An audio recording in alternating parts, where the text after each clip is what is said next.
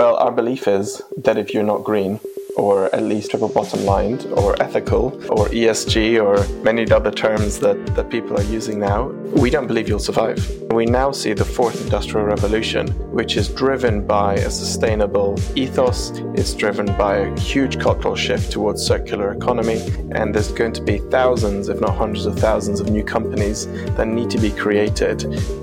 And in October, we're launching another 10 companies. So at the same time as raising capital, actually people can jump on the website probably when they hear this, unrest.world. And if you have a fantastic idea, if you're building something, we would love to hear from you. Welcome to Mindful Businesses, presented by Srani, and I'm your host, Vidya Iyer. In our podcast, we bring to you brands which are mindful in their practices and processes. A mindful business adopts and employs sustainable social, economic, and environmental practices. Today, we have with us Or Weingold, founder of Undressed. Some ideas deserve to go further, faster. Welcome, Or. Thank you so much for having me on. It's a real pleasure. It seems to be more common today than ever before that we are coming across several companies that want to launch sustainable products. Besides the imminent climate change that we are experiencing, what is the sudden drive for such businesses to sprout? Yeah, it's a really good point. I mean, you've certainly touched upon one of the biggest drivers, which is climate. And we see particularly, the younger generation driving that. We see movements from Greta through to Extinction Rebellion in Europe, who are really propagating and pushing that agenda. Mm-hmm. On the other side, we see other social aspects where, young people who've grown up with social media are seeing the critically negative effect that that's having on their mental well-being. And there's a fight back being led by mostly young people who are seeing the negative impacts that corporations have effectively caused to both society and also to the planet. And they want a better world. Like generations before, we've always been fighting for something better, and they're no different. So what is the trigger for the young generation to go up in arms? Well, for a lot of people, it's personal experience. So, when we talk about social media, it's a personal experience. For a lot of people, it's seeing what's happening to the planet. And, the consequence of what we and the generation before us have done will be mostly borne by them. And so the cost of that is very apparent to them. But we look at it in a really macro level. So we see industrial revolutions. The last four industrial revolutions have always had a cultural undertone to them. And by that, I mean, just very quickly, we think about the last industrial revolution, which was around internet and data and information. The technological shift was computers and cables and the internet. The cultural shift was about transparency. Mm-hmm. And so we wouldn't have had social media. We wouldn't have had this kind of open sharing of information if there wasn't a cultural shift around transparency. And so they go hand in hand, the technology and the culture. And we now see the fourth industrial revolution, which is driven by a sustainable ethos. It's driven by a huge cultural shift towards circular economy. And there's going to be thousands, if not hundreds of thousands of new companies that need to be created to satisfy this new cultural shift. And we're almost in day three of cultural shift here. And the companies haven't fully caught up with what's happening with the consumers. And so we exist to build those companies of the future with the ethos of this new cultural shift. If you had to give a percent, what percent of the startups are mission-driven or at least have a sustainability component to them? In the UK, we have 6,000 startups who come through every year. It's different in every country. So I'll give you three stats. In Sweden, 66% of all venture capital now goes to mission-driven companies, so 2/3, it's huge. In Germany, it's 59%. And in the UK, it's 8%. Mm-hmm. There are some countries who are absolutely leading the way, and there are some countries who are behind. And part of our job is to build an infrastructure and an ecosystem that can take that 8% and shift it to 60 to 70. And we're starting with the UK, but we're also coming to America and to Asia and Africa soon. So we've got big plans. So you've heard of the green line versus the bottom line. How can green companies actually survive? Well, our belief is that if you're not green, or at least triple bottom lined, or ethical, or ESG, or many other terms that people are using now, we don't believe you'll survive. So unless you shift towards that mentality, we just simply don't think you'll exist in 30 years' time. So we see this as a 30, 40-year shift. And the really smart companies, people like Unilever, are already making that shift. Mm-hmm. So they've made a commitment that every single one of their brands will be mission-driven in the next 5 years. So this is the second biggest FMCG company in the world, making a very clear commitment to become mission-driven 100% in the next 5 years. It's a phenomenal shift. And, you know, there are many companies who are following in their footsteps, but they're just one example. For all businesses to survive, there needs to be demand, right? Mission-driven, sustainable businesses need consumers to buy in. Right. Are consumers ready for this?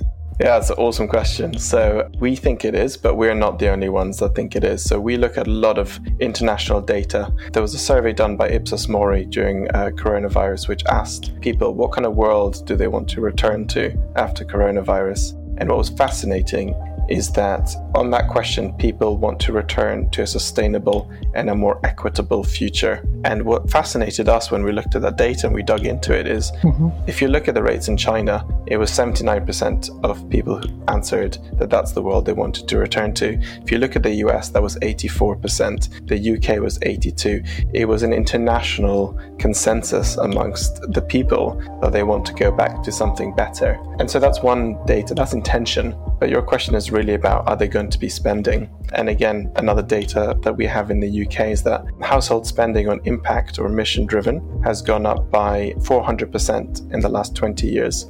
It's outstripping the increase in demand by 2.5 times. So, you know, if you're a mission driven company in the last 20 years, your sales will have grown by 2.5 times faster than a non-mission business in that space.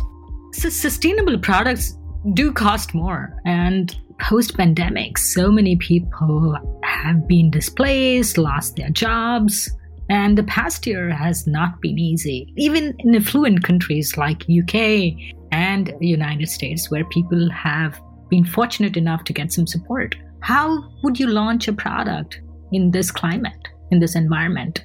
Yeah, it's a really awesome point. So there's two answers to that.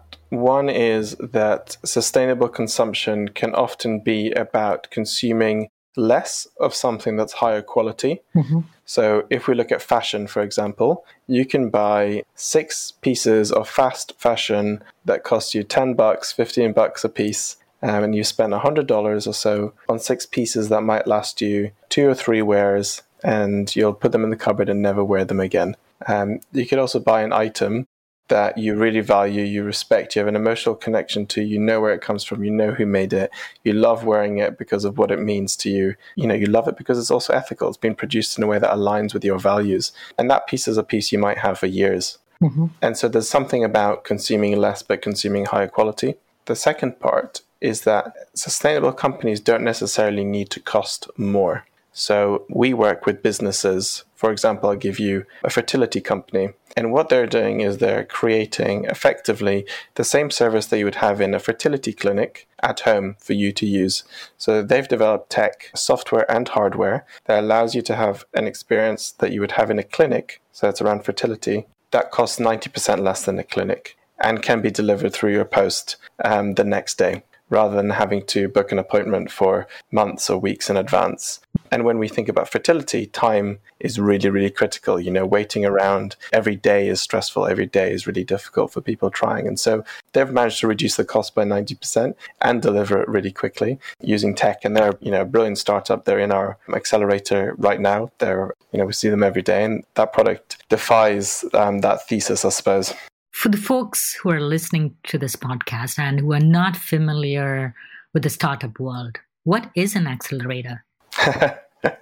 Good question. What an accelerator fundamentally is, it's a place for startups to gather. So we work with 15, and we work with them for a really short period of time. We work with them for 4 months. And what we provide them is workshops. So specific workshops on things like how to raise money, how to embed impact, how to brand your products, for example. And they're delivered by experts, so people who really know what they're talking about. So that really helps with the knowledge gap. The second part is around community. So you're around 15 others, you're sharing, you're on that journey. Being a founder can be quite lonely. And so it's a really great space to learn from others and be around others who are going through that journey. The third part is around funding. So we help them raise money, but we also provide capital. So we invest into them. And we have a particular focus. So we focus on impact, of course. We focus on founder well-being, mental health and culture. I think that's really important. And we focus on diverse founders. Mm-hmm. And so our program looks very different from what a traditional venture capitalist or accelerator might look like. But, you know, the summary is we help them with money, we help them with knowledge, and we give them lots of our time to make sure that they have the right foundation to build really awesome global businesses. So how is an accelerator different from an incubator? Very, very similar. So the only difference really is around what stage of business. So an incubator typically will bring together a founder when they have a very, very early idea. So they're still working out what it is. They might be finding a co-founder, whilst an accelerator is really for people who know what they want to build. They found the founder, the co-founder they might want to build it with. They already started building the product. Mm-hmm. So they might have a physical product, or they might start building the software. And so they're ready to start thinking about what customers they want to get. And we help them find those customers, get those first, 10,000 customers so that they can start having revenue. And so it's really about stage. And after us, typically what you have is, big venture capital, big investors coming in, and they have the money to then hire a really skilled team and experts. But in that kind of early stage, you don't have the money and you don't have the skills yet. And so we fill that gap of, particularly on the skills side, where we bring in the real experts to kind of support in the areas that everybody might need, like law, accounting, marketing, sales, tech, etc. I think founder mental health is really, really important. We've spoken to some startups and they said every round of funding, they basically have cramps in their stomach. It's like nothing comes easy, understandably, but also it just is extremely stressful for most founders. And if anybody's seen the sitcom Silicon Valley, can probably relate to that. Yeah. So it's pretty commendable that you are taking that into account too.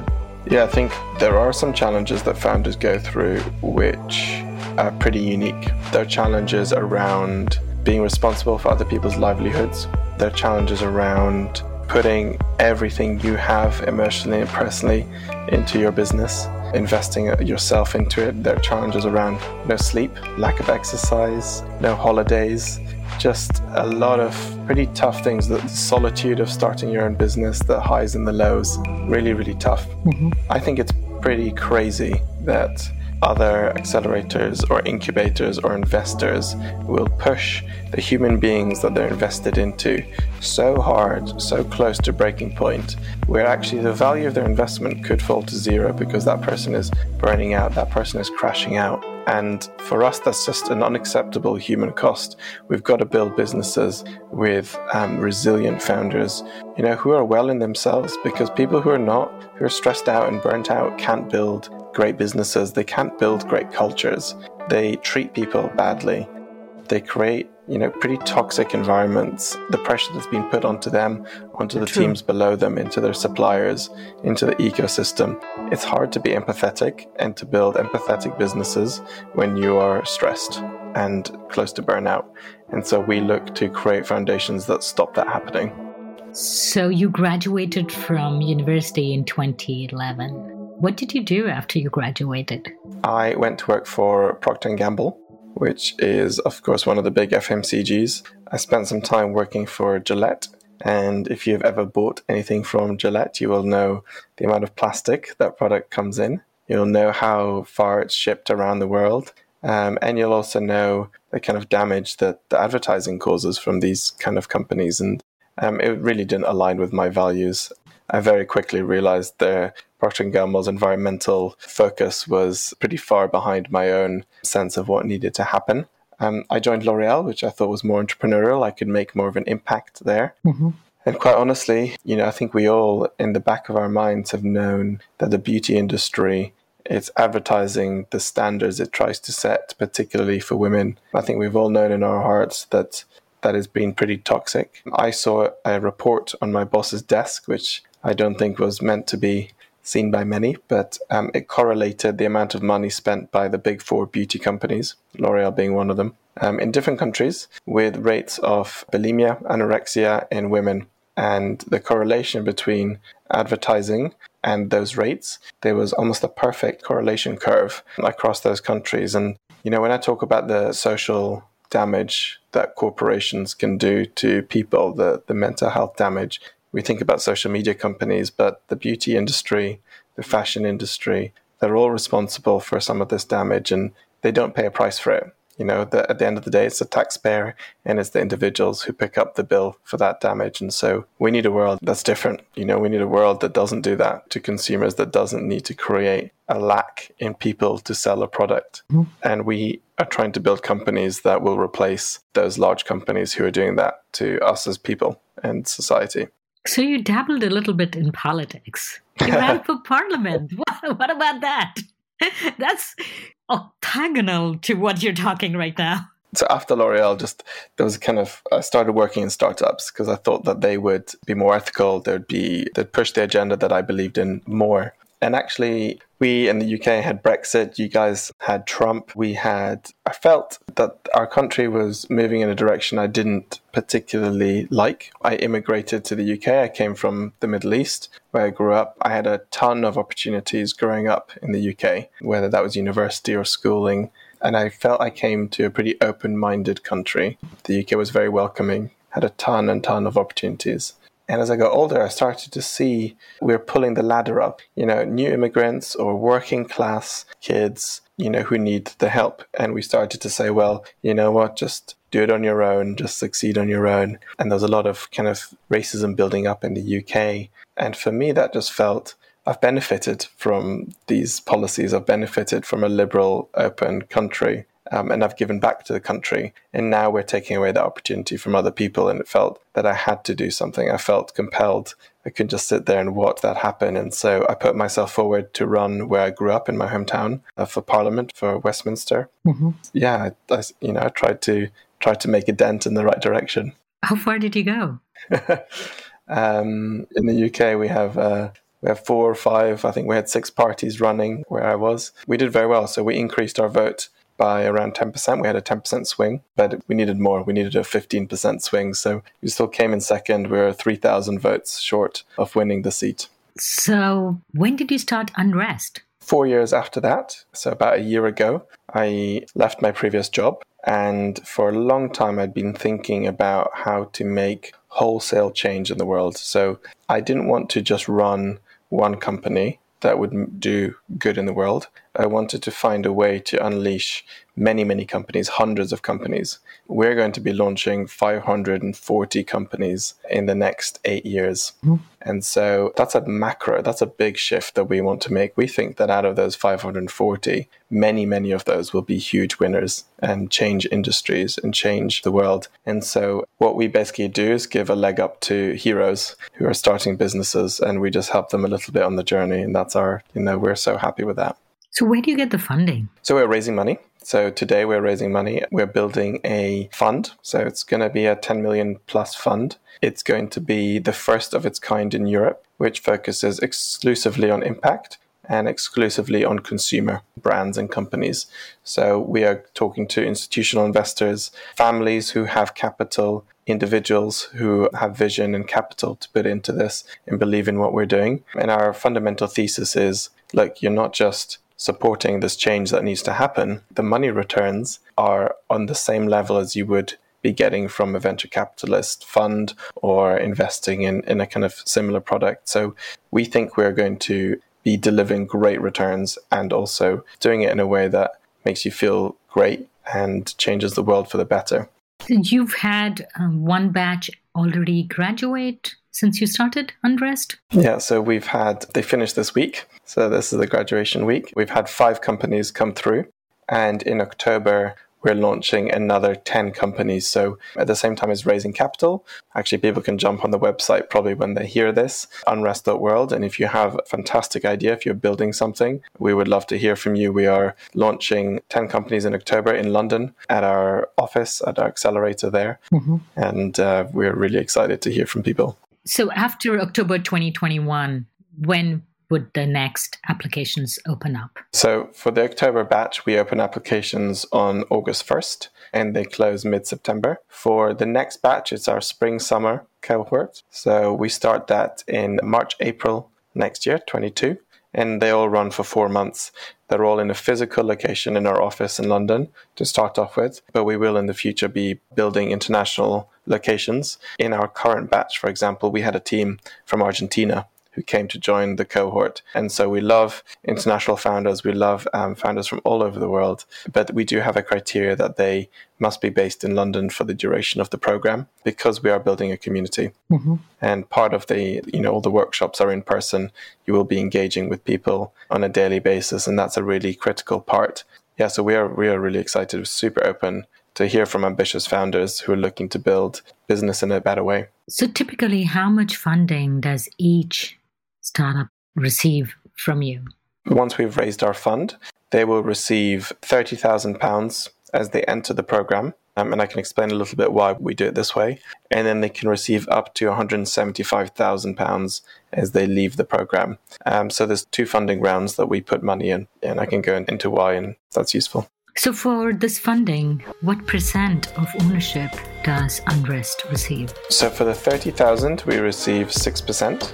And for the 175,000, we don't set the rate. So what we say is that we follow what you can raise in the market. But very often when you're raising capital, it's really hard to get that first little chunk of commitment. And, once you say to an investor, look, I've already raised 100,000, 200,000 out of the million or whatever I need to raise, they already, feel, okay, this is rolling, this is moving, there's validation, someone else is investing. It's really helpful for other investors to know. Right. Funny, they're a little bit they move in packs. Mm-hmm. So they like to follow. They don't always like to be the only ones or the first. So why did you break up your funding into these two different components? So the first part, everybody gets. So no matter who you are, if we accept you into the program, everybody receives that. And the reason we felt it's important to give founders some money at the beginning is because we have a commitment to diversity in our cohorts.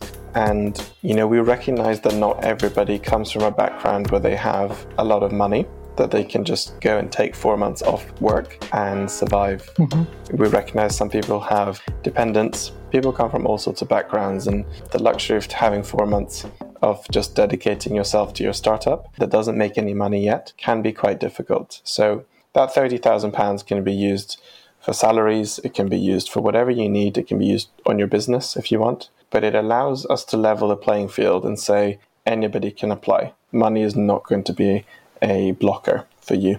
And then, of course, after you've received the small chunk and you are able to go out and raise some more money on your own, what are your acceptance rates? Well, we've run one cohort through. So the first cohort was very network driven. So we went out and were pretty careful with who we spoke to. We didn't launch this far and wide. We had a very sort of quiet application process. So we weren't very open in terms of getting applications. But this next round, which is open on our website, we expect to be receiving thousands of applications for our program. And we have 10 spots. So it's pretty tough to be able to get it.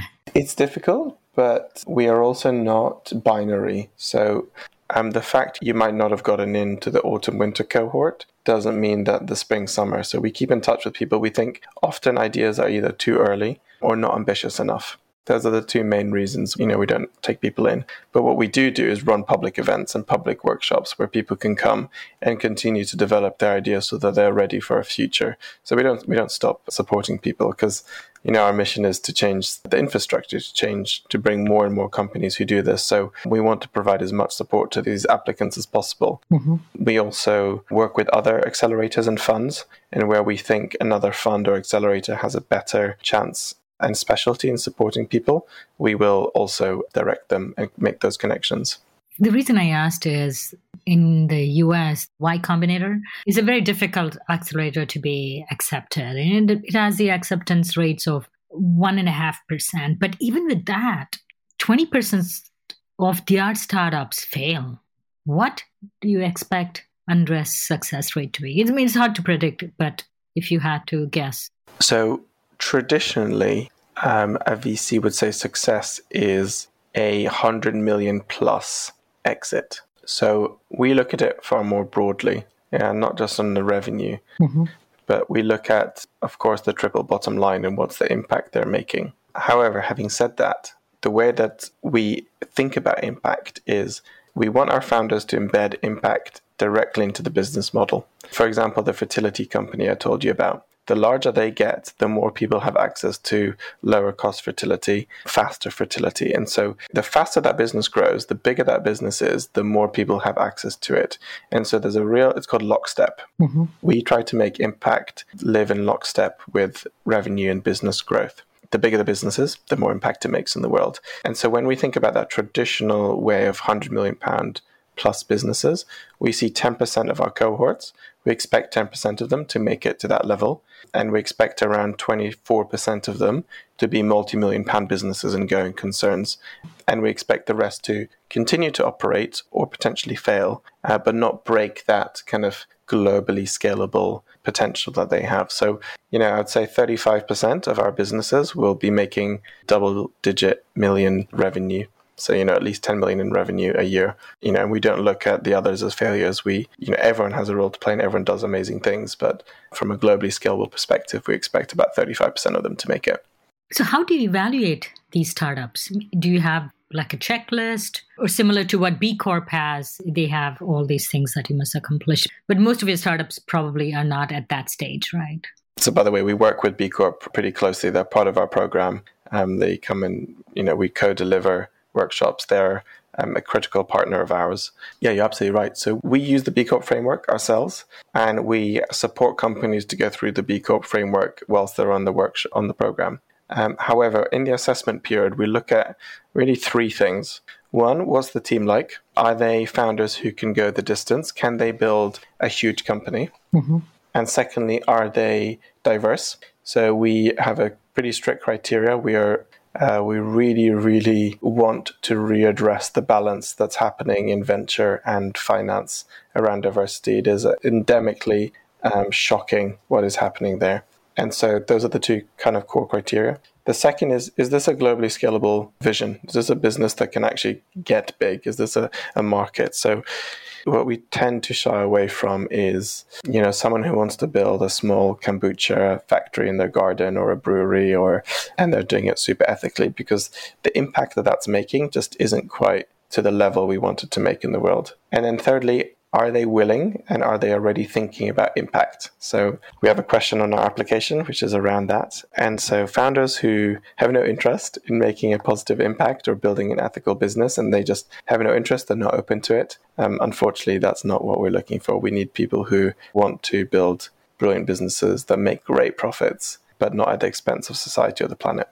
You touched upon diversity, and there are many funds now who have said that they will not invest in funds if they don't have a woman board member, because they've seen that there is some statistics. It is statistics driven, which I'm glad, because proof is in the pudding, right? So is that one of your reasons too? You want an equitable world, but you also see there's a lot of potential for these firms to be successful. Firstly, to have one woman on the board out of a full board feels like a very low bar to try and reach. I think 50% of the population are women. And so, you know, 1 out of 10, 1 out of 5, frankly, is, I mean, we don't count that as diversity. That's obviously kind of one point. The second is, you know, the industry is shifting, right? And they might be shifting for maybe not the most truly ethical and moral reasons. They might be doing it for PR. They might be doing it for show. But there's a shift happening, and I'm not going to negate the fact that change is happening, whether it's for great reasons or slightly less great reasons. I'm not fussy. The fact that it's moving in the right direction is brilliant news. But we really believe that diverse teams are what's needed. And we really, if you look at venture finance at the moment, so 93% of every dollar or 93% of all investments go to one demographic, white men. So that means that if you are a non-white woman, your chance of getting money, you have a 2% of capital to aim for. That's how much capital goes to non-white men, to women of color, for example. That needs to be readdressed pretty drastically. You know, people are making inroads, people are having a lot of conversations, people are talking about it, but we really want people to actually do it. And let's look at your portfolio. We have a lot of VCs and finance organizations who talk the talk. Look at their portfolio. They're all run by the same kind of people. Ivy League, Oxbridge educated, white males. And so I look forward to a bit more scrutiny on that. I look forward to people having to match their words to their actions. But in general, I am pleased that this is something people are talking about and that big organizations are making, you know, these commitments and saying they want to do this. I think that's wonderful. I really hope that it continues through to action too. Do you invest in solo founders? Because often startups want a team. There are pros and cons to a team, right? So the team is all in sync and like a well-oiled machine. That's great. But sometimes I've seen very good startups, which are solo founders, like, for instance, Canva, or I don't know if you've used Jotform. Many of them are solo founders who have done very well. But traditionally, we say, I need this team that you bring along. What is your criteria? Yeah, that is not one of our criteria. So when we look at founding team, we look at who the founder is. We look at their advisory board. We look at who they've hired. We do not reject solo founders. I was a solo founder in this business for a long time. You know, the first 50% of this business was built by me as a solo founder until I found potential co-founders. As you say, Canva is a brilliant example. I think she was turned down over 100 times for investment. And I'm sure most of those firms had a no solo founder rule. I'm sure they're maybe reassessing that. So no, we're not exclusionary in that sense. We'll look at 5 founders, we'll look at 1 founder. It's funny with venture, and these investors, they have these kind of rules of thumb about what needs to happen and not. And they're pretty ubiquitous. They treat everyone, they just apply this rule. An interesting stat that we have, I think it was a big Harvard study that looked at the main causes of business failure. So 68% of business failure is attributed to human fallout. And typically that is founder fallout. So the biggest killer of businesses is founders falling out. Firstly, we try to mitigate that through the resilience, the culture and the mental well-being part of our program, but also this idea that the solo founders are super risky and really difficult. Well, it's also risky with 2. It's also risky with 3. It's venture. It's risky. I was part of a startup and I had funding to create a taxi hailing app in 2012. Wow. Amazing. And had full funding, like just going in like within 2 or 3 months. But my team just didn't pan out. Sadly, the team, we got money too quickly, too fast for everybody to even understand, what it is. It was just too easy. And I really think if we had to struggle a little bit more, the people who weren't so committed would have been weeded out. I mean, congrats on firstly stepping out and trying to build something. I think that's, always respect for doing that. That comes with so many challenges. And I think it's really difficult, This is part of the problem, part of the thing that we're trying to solve is, just giving someone money and not the expertise and the support and the advice and the advisors and the knowledge can be really fatal for the startup. And, most startups, when we ask them, what do you want? They say, just give us money. And actually, sometimes early founders or first-time founders don't fully know what they need. And we find this kind of, okay, well, we will give you money, but what's probably more important is actually the intellectual and best practice support that we can give you. So we've got 2 recruiters on our board, for example, because people are so important. And knowing who to recruit, how to judge that, how to manage them, is just so critical. So, well done. And that could have been some journey.